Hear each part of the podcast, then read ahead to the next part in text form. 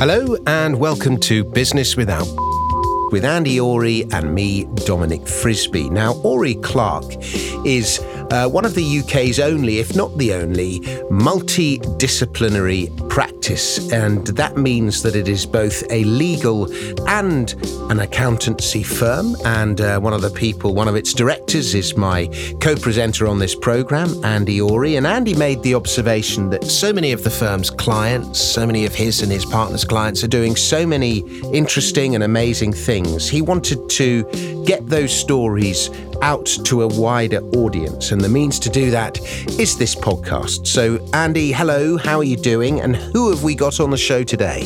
Hello, Dominic. I am Fab. Um, we have the wonderful David Rogers, uh, who originally trained actually at Ory Clark for his sins uh, and then went off into the world uh, lived in, in Mexico before becoming CFO of a uh, international aerospace company, uh, a very exciting area. Um, and uh, he, he is here with us today, all the way from Australia.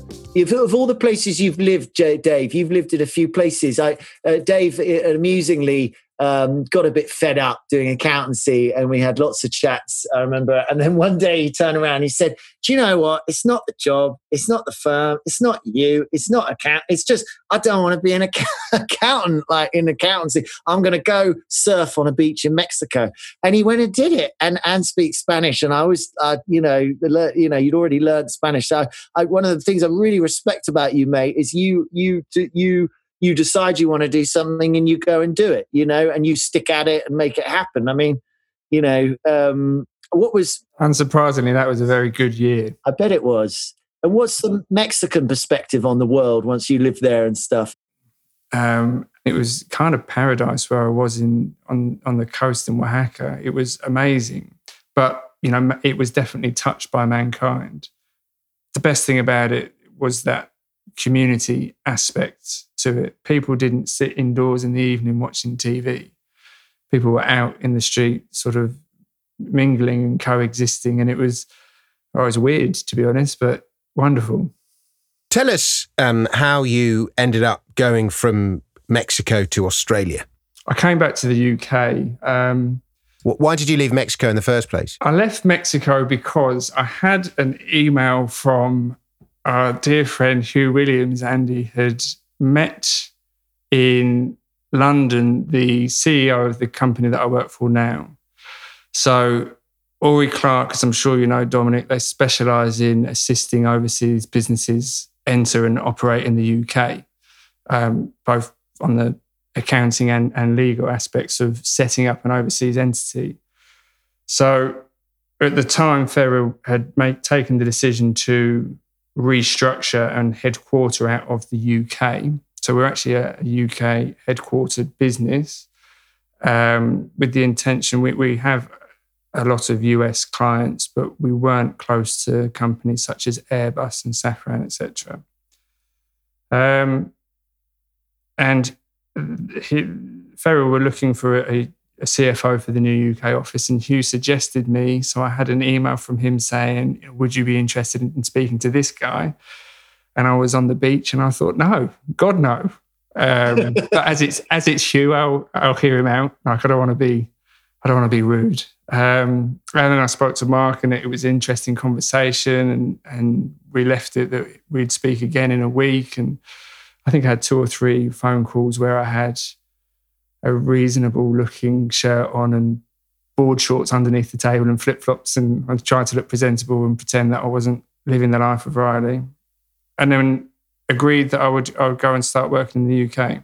It was a good opportunity. I think that's the that's the truth of it. You it'd come to you on a plate, you know, a well paid good opportunity, and there, you know, I, do, I I don't know. I always just assumed you get to that point sitting on the beach when it's like, well, this is great, because I'm living off foreign earnings. Do you know what I mean? Or I'm in that position, but am I going to go local and then struggle like everyone else?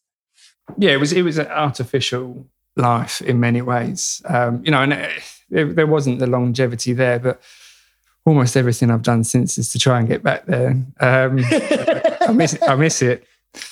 I don't know. It's good. Uh, you know, in, interestingly, then I, I spent uh, probably two years in London, and it, the Brexit vote had happened. I think maybe three or four months before I got the first call with with Ferrer, um, and it was all very uncertain. And as that's progressed, you know, being in the UK isn't fantastic for European opportunities. Further than that, a year later, Donald Trump came into power, and the US, um, you know, made, made in America and defense spending and everything, our business became very US centric very quickly just because the sheer scope of business in the US had increased vastly over the rest of the world, including Australia. So we made the decision to change the UK head office to Washington, DC. And in February 2019, I applied for my visa for the US and I'm still waiting. I wonder why. Which has been an interesting experience. Mm. So, it, without having an office in the UK and without being allowed to go and work in the US, I'm, I'm here in Australia, which hasn't been a bad place to sit out the pandemic, if I'm honest. And now with remote working, surely you could go live in Mexico and do your job. This is right. You can speak to him next time. This is what I say, but it's it's not met with open arms as, as I'd expect. What do you think? The I mean, going in a slightly different direction, given uh, a wonderful word beginning with C. Um, what's going on with aerospace? You, are they still making planes? It's pretty. I mean, yeah. The, the so the, we do um, commercial work and we do some military work, defence. It's called commercial and defence in the industry. And as with most sort of government stuff on the defence side, if anything, programs are being accelerated. They're trying to um, keep jobs and industry going, which is good. So that's um, that's helpful. On the commercial side, it's looking pretty bleak at the moment. I mean, we do a reasonable amount of work with Boeing, and they had issues with the 737 MAX variant. So that was big for, for them as a business and that flowed down to the supply chain. And they were saying that they were just getting ready to sort that out before before the pandemic hit. Maybe they were, maybe they won't. But then the pandemic hit. So not only now has that slowed down the end of that process for them, it means that their backlog of aircraft that they were selling, a lot of them have been cancelled or postponed or delayed and then just the sheer numbers of the people aren't flying at the moment. But the question is, is it just going to bounce back to the same numbers as before? Look at, I mean, I'm in Australia now. You're in the, the UK. This is all right, isn't it? Do I need to do a 24 hour flight to come and see you face to face? It's debatable. For a podcast, yes, I think so. um, you know, I don't know. I think I think the things are becoming sort of clearer as it's harder to train people and um, there's some stuff, you know, there's some so like like we're, we're realizing when you take you know, like you when you well you were you were quite mature in a way with great uh, respect if that doesn't sound ridiculous but you know you get people who come straight out of university and they very much are the mentality of a kid. I mean they don't they've been spoon fed they don't really you know they think they're wonderful and they don't take their responsibility seriously. They think it's all a sort of i'm asked to do something and i sort of do whatever and then you know there'll be an exam. It's all sort of um, what should i say? It's like yeah spoon fed the pressure's on you. It's that switch to like no you're responsible. Like you've got to do it right and all of that. And we find i think we're going to find without an office environment and people at home that it's quite hard to give them that there's that intensity in an office environment you know what i mean people are you know people are working people are some people are quite highly stressed they're dealing with very you know quite difficult situations and someone sort of sitting at home being sort of emails popping up isn't maturing necessarily as an adult so I think there is oh, some oh, aspect yeah, there. I don't think you need to be stressed to be an adult, although I've found invariably that you are. I don't think it's a prerequisite for the job. But I mean, this is this is an interesting topic of culture. Um, how do you keep or create a culture without being in the same place? Because it's not just you know you're talking about training and getting trainees to understand what it's about, but you also need to keep experienced people understanding, in your case, the Ory Clark way. You know, what if you want to change the culture? What if you move into a slightly different um, business and you need people to be more this or more that. how do you change that when everybody's sitting at home in their own office and they're the other side of a glass screen? I think that is is very difficult. I think you know one of the things I found we had lockdown in in Australia, which doesn't sound like it was anywhere as severe as the UK. Um, but for six weeks, I was working from home, and I got a lot more done. I had far fewer interruptions, and that was good. But um, I did notice that the, the, the more long term projects were suffering. You know, you're not interacting with people as frequently. And it's, I don't know, there's something intangible about being there and, you know, being able to make casual comments as you're walking past someone's office or as you as you meet in the kitchen making a cup of tea. You miss that interaction. And so you're not as aligned. Um, and I think culture helps incredibly with alignment of, of a workforce and driving towards a common goal. Your culture is a very good word, mate. And it's funny when you say the word culture because it's a giant word, but a culture is like, yeah, it's such an indefinable thing, isn't it? It's like what happens when you stick 100 people in a building, you know, for a while, you know, who, which dominant characters or, you know, um, uh, uh, uh, uh drive some sort of sense of it. When you say longer term projects, you mean the sort of they struggle because we struggle. I think you know we struggle. So I'm talking now about the finance finance department changes that I want to implement. What I think and hope are improvements. You know, it's easier to work on things that take time, that iterate, that over time build into a new way of doing things. Um, if you're there together and you're doing it, and and when challenges come up, they can be resolved. Now, if you're all doing it in disparate locations, it's difficult to keep sort of momentum, I guess. The day to day operational stuff, if anything, improved because we were all doing our own thing on our own time. You're not doing these arbitrary office hours where I'm a bit tired, but I'm sitting in my uncomfortable work seat, so I just crack on with it. Okay, it's five o'clock, I'm going home. Mm. I've got no doubt that some people, if they didn't feel like it, went downstairs, had a cup of tea and a chocolate biscuit, and you know didn't worry about the the work that they were doing and then went back up to the office and got the work done. You know, the work was done, if anything, better than it was before on the operational stuff. But on the on the, I guess, long term, the more team driven items, the lack of contact suffered. Can I, can I, ask a controversial question, which is the one that always bothers me? And there's a there's a, a famous poem I like by um, this crazy rapper guy, but um, uh, which is all about sort of Americans who are pacifists need to understand that they have all this food and they have all this stuff because of their military might. And there's this just sort of really uncomfortable modern relationship with, well, maybe it's always been an uncomfortable relationship, but it's such a complicated subject now in terms of, you know, the ethical considerations of military power. You know, if you're a British person and you think, that I'm a pacifist and I don't want anything to do with war, then you have no understanding of our history because we have been an incredibly warlike country, you know, and used yeah, but I think your morality isn't maybe your morality isn't predicated on your ancestry.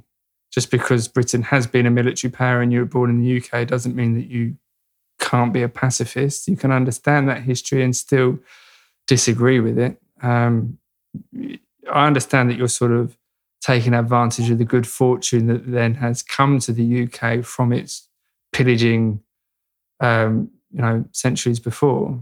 Yeah, I see your point that you don't have an ethical dilemma in that aspect. I think I think there's just um, there's a sort of real uncomfortableness with it, isn't it? It's the whole, you know, should you sell arms abroad and everything? You know, the, the UK is one of the largest arms sellers in the world, and it's a sort of nightmare discussion. I don't want to relate it to Ferrer. I just more want to sort of you know you have something to do with that industry. Is it is it is it unfair the criticism of we all got to grow up you know? Is it, or, or the opposite? It's a sort of impossible question but i'm curious on what you think. I'm not um i'm not overly comfortable with it myself. You know the the, the concept of a military i mean it's naive to think that we should just nobody should have a military. There are bullies in the school playground you know? It's Mm. It, it's almost part of human nature in some ways. Um, there's some good things that come out of it as well. You know, our, the R and D spending of defence is huge. Some some incredible innovation has come out from that.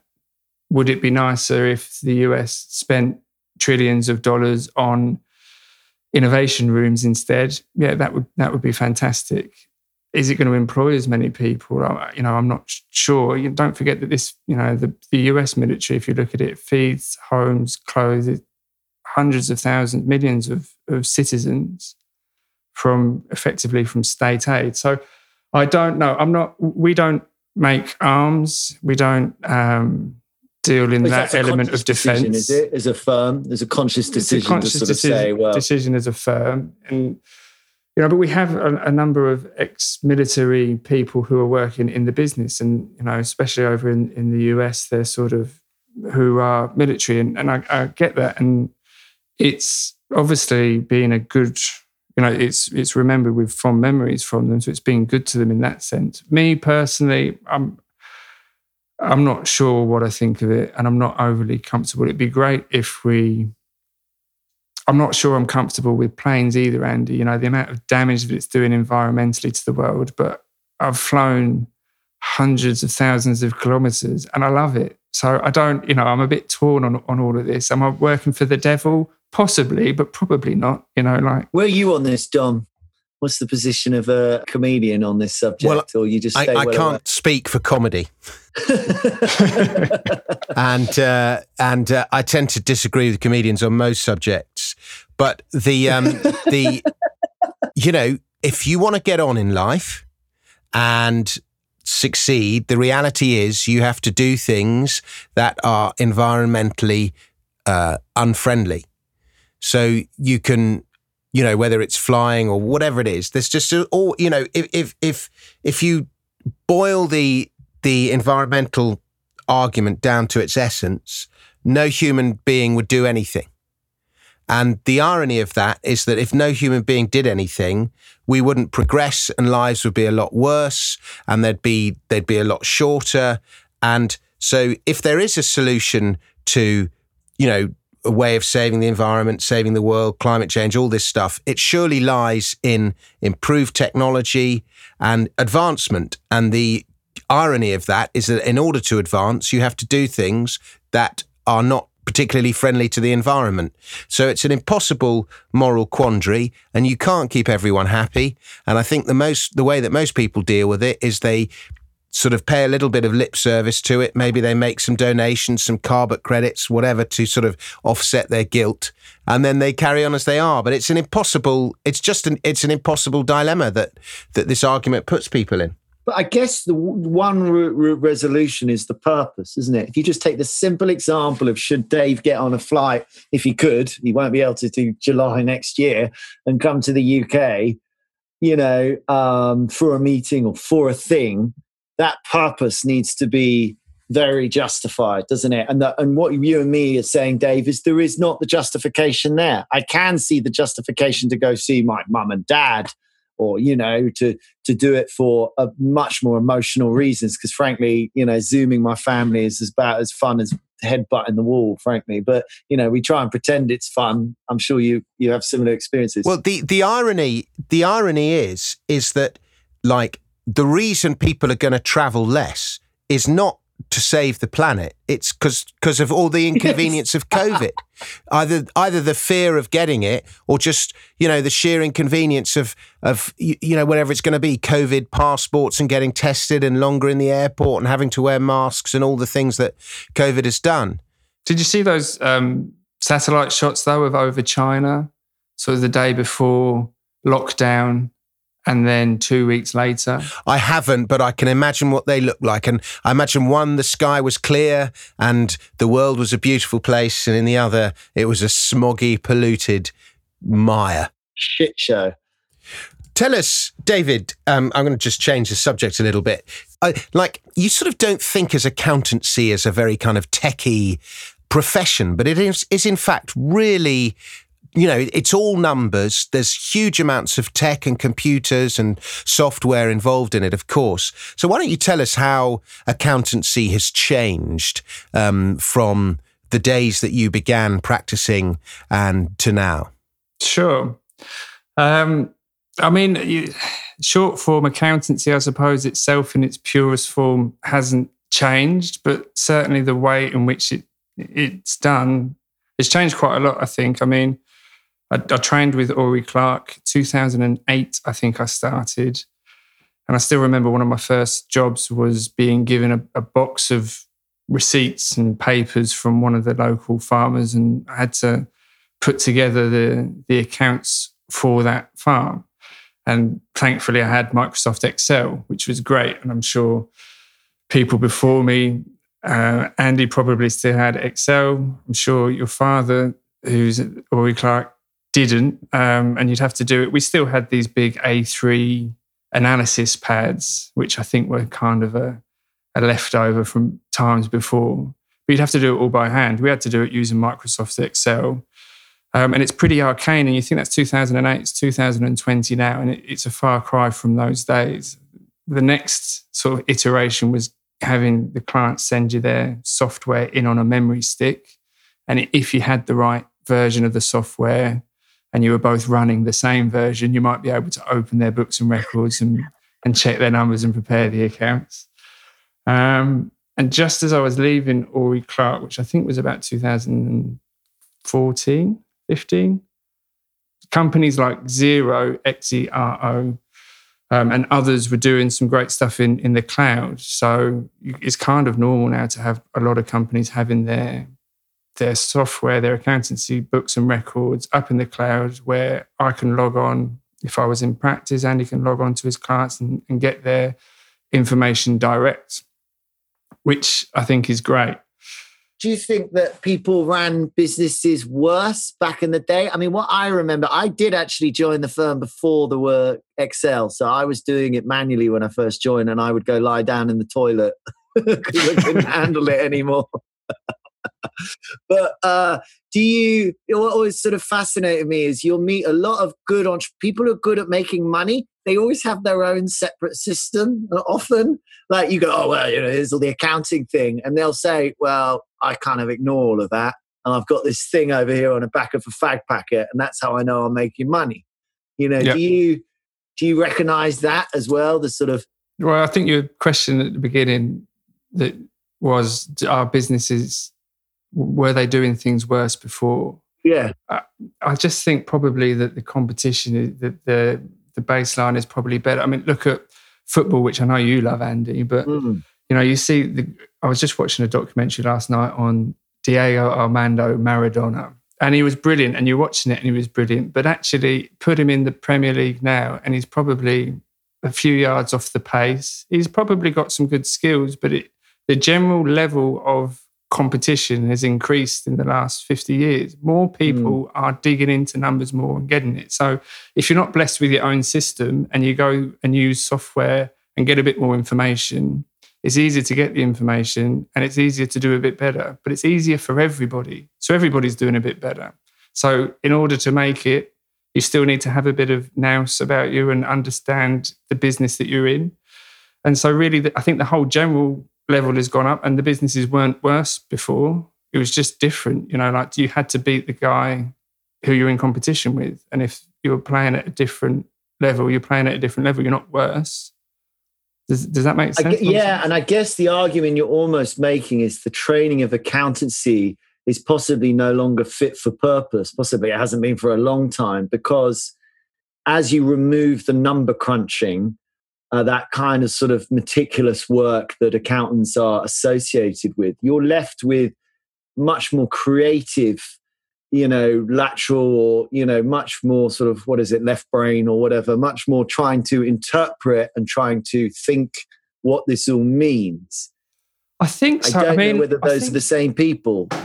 I was thinking about this the other day. I think there's, this comes back. I, I don't think that the, the training of accountants is is is not fit for purpose. I think it's a skill set that is needed. I just think it needs to be applied a bit wider. But if you look at the driver for the skill set of the accountants, and I'm sure you'll agree with me this to a certain level, nobody wants an accountant, right? That was the hardest thing with business development at Ory Clark is you go to these functions and there's people that you could either buy your pro, you know your suppliers off cheaper and they'd be a good contact or there's someone that could be your customer and give you a big sales order. And then there's someone like me or you who's trying to you know get your accountancy business. And you need an accountant primarily because you need to file a tax return because you need to pay the revenue. You know that is the purpose of it. Then you might be big enough that you need legally to have an audit so that your investors in the bank and stuff know that the numbers are correct that's sort of what has predicated the existence of accountants in many ways. But there is huge added value. So it turns out if you've got a good accountant, it's a huge asset. There's this um, idea that that the oldest profession in the world is is ladies of the night, and it probably is the oldest profession in the world. But accountancy runs a close second. And uh, the reason I say this is that um, the very first systems of handwriting that were developed in ancient Mesopotamia were little clay tokens and you know like a disc would represent a sheep and a uh, a cone would represent a bit of barley. And they would bake these tokens inside um, clay balls. And this that was how the record of a particular transaction was or a particular debt that was owed was preserved. And then when the debt was settled, the clay ball would be smashed open. And then they found that it was more efficient, instead of baking these tokens in clay balls, simply to inscribe the clay balls with pictures of the items in question. And that's how the first systems of writing developed. And um, the people who mastered this were the scribes. And the scribes were basically the first tax collectors and the first accountants. so that would have been a good opportunity for somebody in, you know, 5,000 years BC or something. If he learned how to inscribe these bits of clay, he earned a good living. So I guess my question is how important is it for an accountant to be tech savvy uh, in this sort of fast or an accountancy firm, I guess? How important is it to be, you know, using the latest bit of kit and and so on? I mean, from my side, it's imperative. Businesses will will move on and leave you behind. I think if you if you're an experienced accountant and you've got the skills, you can get given the information um, and understand what that information is telling you. You can add value. You can ask people to go and do things for you, but those people who are doing things for you, who are they? Do they work in your firm? If your firm doesn't have the technology, they can't get the information for you either. So I think, um, I mean, I'm not in an accountant in practice anymore. So I don't know what you think on that, Andy, but I'm, I'm sure Ory Clark were up to date with technology when I was there. And if we weren't, I don't know what, what would have happened. The information, the way it was presented and received, changed so quickly in the eight years that I was there it's it's incredible, really. It, it's it's um, it's a huge uh, area of change, and uh, we're having to in- invest loads of people's times in. You know, as you mentioned, Xero, this platform for accountancy has come along, and they're introducing you know add-ons to it, or apps to it every day. So we now have to have a bunch of people who spend half of their time trying to understand all this new shit being released and what is important what is helpful to the client um, and then it, it, it's like all those things isn't it? I think i think we have this utopic idea that if we could have one ring to all them all if we could build this perfect system and all the information ended up in it and it was all perfect i think the reality i think that's extremely hard utopia that some larger companies try and do with SAP and still have notable disasters not, not least uh, some famous ones. But um, what we find is it's quite there's just little bits. There's sort of um, you know getting little bits working right is okay because that's that's almost what you have to do at the moment because you've got employment systems, you've got financial systems. As you say, everything's just data. I mean, turning the question around, what would you say to an entrepreneur about what is important for them to, you know, especially a crazy entrepreneur who's not very you know not very run by numbers particularly you know what do they need to do because there's data entry but then there's all this technology and how much do they need to care about it or you know how does that how does that work? Is the CFO's role just to keep the ship tidy, or is it to you know do more than that? I mean, yeah, it's interesting. I think that I think the CFO role is is to drive change. You know, it's the, it's the financial controller's role to keep the ship tidy, and then you know, management need to to lead the business in the right direction to keep up with the changing times. Let's talk about SAP for a moment. We use it. We're actually Oh, going, do you? yeah, and we're going right. through an, an Sorry, upgrade to their S4 HANA platform, which is their new. I think they called it something like fifth generation, but it, it's you know barely first in my opinion. Just what what's SAP? Just very quickly, what's SAP? It's uh, an ERP system. Does that answer your question? totally. It's uh, it, this is kind of what I was talking about, Dominic. It's, it's an enterprise resource platform, but it's all in one. So it's one computer system to run every um, area of your business. It started in Germany, I think, back in the early nineties, maybe eighties, and it's grown and and grown. Um, but they were known for best practices. So pick an industry, they'd have a best practice for that industry, and you would the, the computer software would effectively dictate your business processes because that's the best way to do it. And it would mean that you'd have good governance, dual signs off for, for payments and things like this. Um, so if you invested the money in installing SAP, which is eye watering, then you can um, run the business in best practice and you can have all of this data, you can capture all of this data rather than leaving it to chance without the SAP best practices and not having it recorded. And you know, for a business like us in in manufacturing, aerospace or otherwise, you, you take a piece of raw metal and machine it and add other bits to it, and you know, you get end up with a finished product, a wingtip that goes on one of the Boeing planes, not one of the ones that's grounded at the moment, thankfully. And we can tell you like which nut was used on that wingtip and how much that cost us. You know, and it- as part of our profitability, if the price of screws went up that month, it would affect it, and you, and you can tell. So that there's reams and reams of data there, but it's very very good at gathering data. And as with most the most things at the moment, I think you know we we are changing at the moment from getting bits of paper in boxes to having some computer processing power to be able to store information in the cloud. So now loads of things can throw data up there. So businesses are getting really good at gathering data. I just don't think we're very good at using it.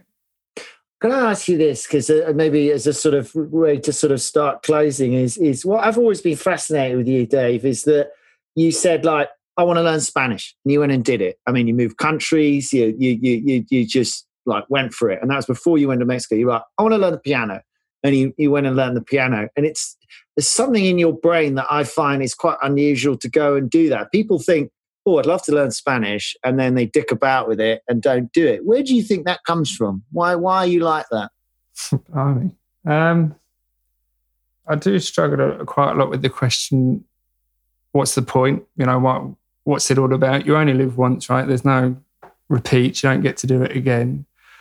And I think learning, and they're both the two things you've illustrated there are learning. Um, you know, if you ask me about something else, I'm sure I would not be anywhere near as good as other people. It's think I like learning. I think I think the expanding your experiences which travel does quite quite easily. Simply go somewhere else; it's a new experience. So that's good. You know, learning another language is learning another way of thinking.